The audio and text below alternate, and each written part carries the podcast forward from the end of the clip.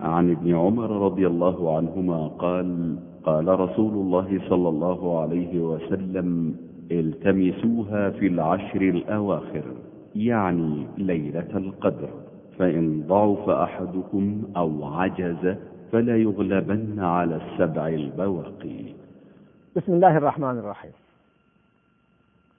إن الحمد لله نحمده ونستعينه ونستغفره ونتوب إليه ونعوذ بالله من شرور أنفسنا وسيئات أعمالنا من يهده الله فلا مضل له ومن يضلل فلا هادي له وأشهد أن لا إله إلا الله وحده لا شريك له وأشهد أن محمدا عبده ورسوله صلى الله عليه وعلى آله وصحبه وسلم تسليما كثيرا. أيها الأخوة الكرام أيها الأخوة المشاهدون سلام الله عليكم ورحمته وبركاته. كما قلت في الحلقة الماضية بعد أن وقفنا مع الاعتكاف وآثاره الاعتكاف يكون في العشر الأواخر من رمضان غالبا وهو أفضله وإلا ليس خاصا به كما ذكرت. لماذا؟ تحريا لليلة القدر. ولذلك موضوعنا في هذه الحلقة كما استمعتم إلى هذا الحديث حديث أبي سعيد الخدري رضي الله تعالى عنه في ليلة القدر. سأقف مع مسائل وردت في هذا الحديث وقضايا ترتبط بذلك كقيام الليل. فنجد الوقفة الأولى أن قيام الليل ليس خاصا في العشر الأواخر. البعض لا يقومون الليل إلا في العشر الأواخر. أنا لا أتحدث عن الواجب إنما أتحدث عن المستحب لأن قيام الليل سنة. وليس بواجب. إنما فرض على النبي صلى الله عليه وسلم. فهنا ثبتت أحاديث كثيرة في قيام الليل في غير رمضان. فقيام الليل في طول السنة. وأنبه هنا إلى أن قيام الليل ليس هو الوتر. فالوتر جزء من قيام الليل. صلاة الليل مثنى مثنى فإذا خشي الصبح أوتر بركعة أو أوتر بثلاث أو أوتر بخمس كما ورد عنه النبي صلى الله عليه وسلم. فالوتر كما قلت يختلف اختلافا يسيرا أي اصطلاحيا عن قيام الليل. فأن تصلي ما تشاء من قيام الليل ثم بعد ذلك تختم الوتر. وسبق معنا أن أشرت إلى أن الأفضل في قيام الليل مع الوتر إحدى عشرة ركعة أو ثلاثة عشرة ركعة ولكن القول الصحيح أنه لا حد لأكثره. المهم أن ينهى بوتر لحديث ابن عمر رضي الله تعالى عنهما صلاة الليل مثنى مثنى لم يحددها. وأيضا أقله ركعة. وبعض السلف كان يوتر بركعة. وخاصة إذا ضاق عليك الأمر يا أخي الكريم فبدلا من أن تدع الوتر أوتر ولو بركعة أوتر ولو بثلاث. ولكن كما قلت أفضل الوتر مع قيام الليل هو ما روته عائشة رضي الله تعالى عنها عن النبي صلى الله عليه وسلم 11 ركعة أو 13 ركعة. ولا يكون هذا ميدانا للخلاف والاختلاف في من زاد أو نقص. أيضا من هذه الوقفات في قول عائشة في موضوع العشر الأواخر تقول عن النبي صلى الله عليه وسلم.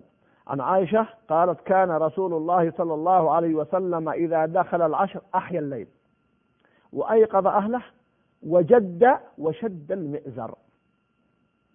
كناية عن الابتعاد عن النساء في العشر الأواخر تفرغا للعبادة. ليس على سبيل التحريم إنما على سبيل الاستحباب. أما من كان معتكفا فلا يصح اعتكافه مع إتيان أهله بل ينقطع اعتكافه الشاهد أيقظ أهله يعني أيقظ الزوجة أيقظ الأولاد. فما أحوجنا إلى تربية أهلنا وأولادنا على هذه المسائل وعلى تشجيعهم وعلى بيان الفضل لهم لا بالقوة. بعض الآباء حرصا أن يقوم أبنائه بقيام الليل قد يجبرهم على ذلك. وهذا قد تكون له بعض الآثار السلبية مع مرور الزمن. لا حاول أن تقنعهم أن تشجعهم أن تعطيهم أن تعدهم. أن تقول إذا قمتم قيام الليل وحافظتم على التراويح وقيام الليل سنذهب رحلة بعد العيد بإذن الله. سأعطيكم في يوم العيد الجوائز التالية وتعدهم حتى يقبلوا على العبادة برغبة وتشجيع. وهذه أيضا من مسؤولية الأب والزوج والقائم في البيت. أيقظ أهله. لا يكتفي بهذا الأمر. يحزنني ويؤسفني أن أقول إن البعض من حرصه على العبادة يذهب قبل الفجر بساعة إلى المسجد ويواصل مع صلاة الفجر طول السنة ليس في رمضان. ومع ذلك أهله يتركون صلاة الفجر. أولاده لا يصلون. لا يا أخي الكريم. قمت بالسنة وتركت واجب. وبخاصة اليوم أقول لا عذر لأحد. كيف؟ هذه جوالات. قل أن يخلو جيب منها أو بيت منها. أعرف بعض الآباء يوقظون أهلهم في أي مكان كانوا. أينما حلوا أينما ارتحلوا. سواء كان في البر أو سافر إلى مدينة أخرى. يوقظهم. حتى يطمئن إلى أنهم استيقظوا. فهذه فرص أتيحت فلنستخدم هذه الوسائل في الخير أيقظ أهله فتربية الأولاد والأهل على العبادة والطاعة هذا من واجبات ومسؤوليات الأب. ولذلك أثنى الله جل وعلا على إسماعيل عليه السلام كان يأمر أهله بالصلاة. نعم كان صادق الوعد. وكان يأمر أهله بالصلاة عليه السلام. وما أحوجنا إلى مثل ذلك مع أهلنا وأولادنا. أيضا أحبة الكرام مما يتعلق بليلة القدر ليلة القدر ليلة عظيمة يكفي فيها ما ورد في هذه السورة العظيمة إنا أنزلناه في ليلة القدر. وما أدرك ما ليلة القدر؟ ليلة القدر خير من ألف شهر. خير من ألف شهر؟ الله أكبر يا إخوة الكرام لنقف نتأمل هذه الحقيقة.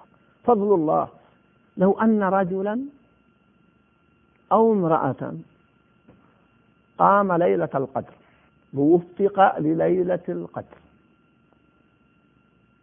قامها إيمانا واحتسابا كما ورد في الحديث الصحيح من قام ليلة القدر إيمانا واحتسابا غفر له ما تقدم من ذنبه ورجل آخر أو امرأة أخرى قام قرابة أكثر من ثلاث وثمانين سنة لكن لم يوفق لليلة القدر.